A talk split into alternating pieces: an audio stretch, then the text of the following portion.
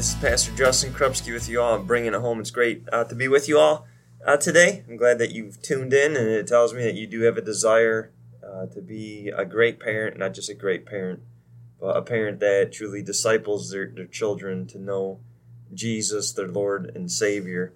And so this is bringing it home and bringing it home. It is our, our faith. How do we live out our faith in the home? Uh, this past weekend, as a, as a pastor, I've been working on a sermon and working in my own life how to have a dedicated heart versus a disappointed heart. And I think specifically for us as parents, right, there's a lot of disappointment.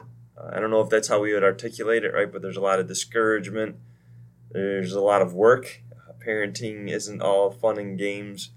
Um, it's hard. And so my thought process is this uh, this week as, as a parent and as a disciple of Jesus. How do I stay dedicated? And specifically, how do I stay dedicated? How do we stay dedicated as parents trying to be faithful in our calling to teach our children how to live out their faith by example and by words? And so, five thoughts, probably about 20 thoughts that I could share with you right now, and certainly think of your own things. But how is it that you stay dedicated as a parent in your calling? Uh, the first thought I have is this for us as Christians the Bible over and over again uh, encourages us to fix our eyes on Jesus, to follow his example, to do what Jesus would do. And I can't help but, as I read through the Gospels, to see that Jesus, maybe he's not frustrated, maybe he's not disappointed, but certainly it is hard for him uh, to be a rabbi over his disciples over and over again. They don't get it. And Jesus, in fact, a few different times seems pretty frustrated with them. But yet, Jesus, Right? Even though his disciples weren't understanding, even after he just fed 4,000 people with minimal bread and minimal fish, also he has another opportunity. They don't even think about that past opportunity, right? They're, they're not learning. It doesn't seem like they're listening. They're not asking the right questions. They're getting in squabbles over all these things. But yet Jesus stays faithful to his disciples. So I love that example, and I love it that uh, when I feel frustrated uh, with my children, that I know that Jesus went through the same things that I went through and he stayed faithful. Certainly, I'm not Jesus, but I have his example uh, to follow. Another thing is this uh, just for us to remember uh, that you and I, we still make mistakes. Um, when we were younger, right, we made mistakes. And not to get so frustrated and disappointed in our children uh, when we ourselves still aren't perfect.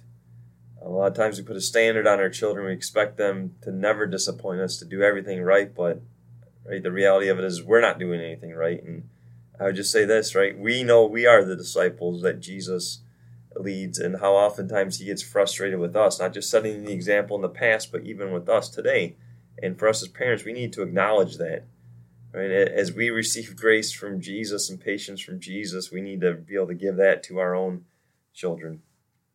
Uh, third thing I think of is just looking for the good, right? To stay dedicated in, in parenting, right? We got to be able to look for the good. Jenny and I, we still oftentimes go to bed at the end of a day and just thinking about how bad we've messed up or just the frustrations that we've experienced, but then to be, really be able to think about the good and to set our mind on that. And we've talked about this a lot in bringing it home, but again, right, Paul calls us in Philippians, it's God's word, right? Think about the things that are holy, pure, honorable, true, praiseworthy think about those things. And so looking for the good, right? That enables us to stay dedicated.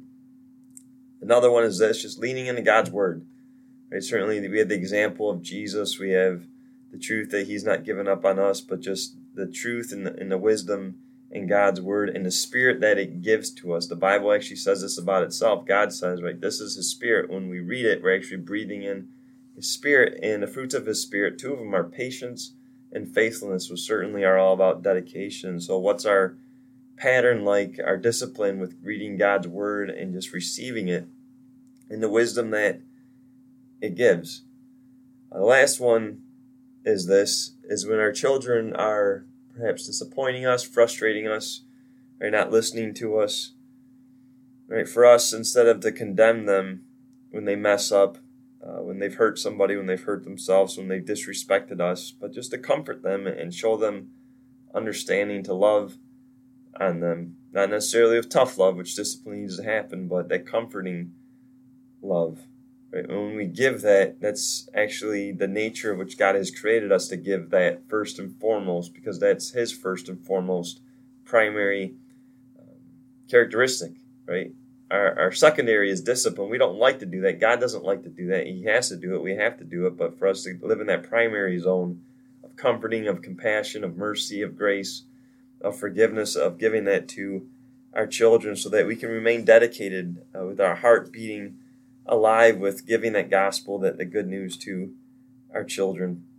So certainly there are, are way more than just this with, with truths for us to apply to stay dedicated. But my prayer for you this week as a parent is that you're going to stay dedicated, you're going to stay faithful, you're going to be resilient, you're going to persevere, you're going to stay steadfast as a parent. And so may God bless you. May God give you more of His Spirit. And may you continue to live out the calling that God has given to you in raising your children to know Jesus. God bless and have a great week.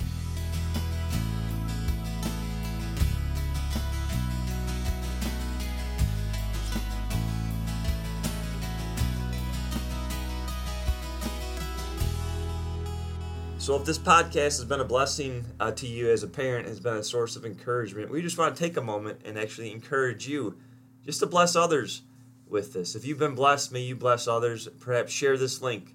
Share the link to the Bring It Home podcast. You could do that through Facebook, text message, email, or you could actually encourage others just to text 797979 with the word podcast in the subject. Again, 797979. That's six numbers, 797979, with the word podcast as the message. God bless.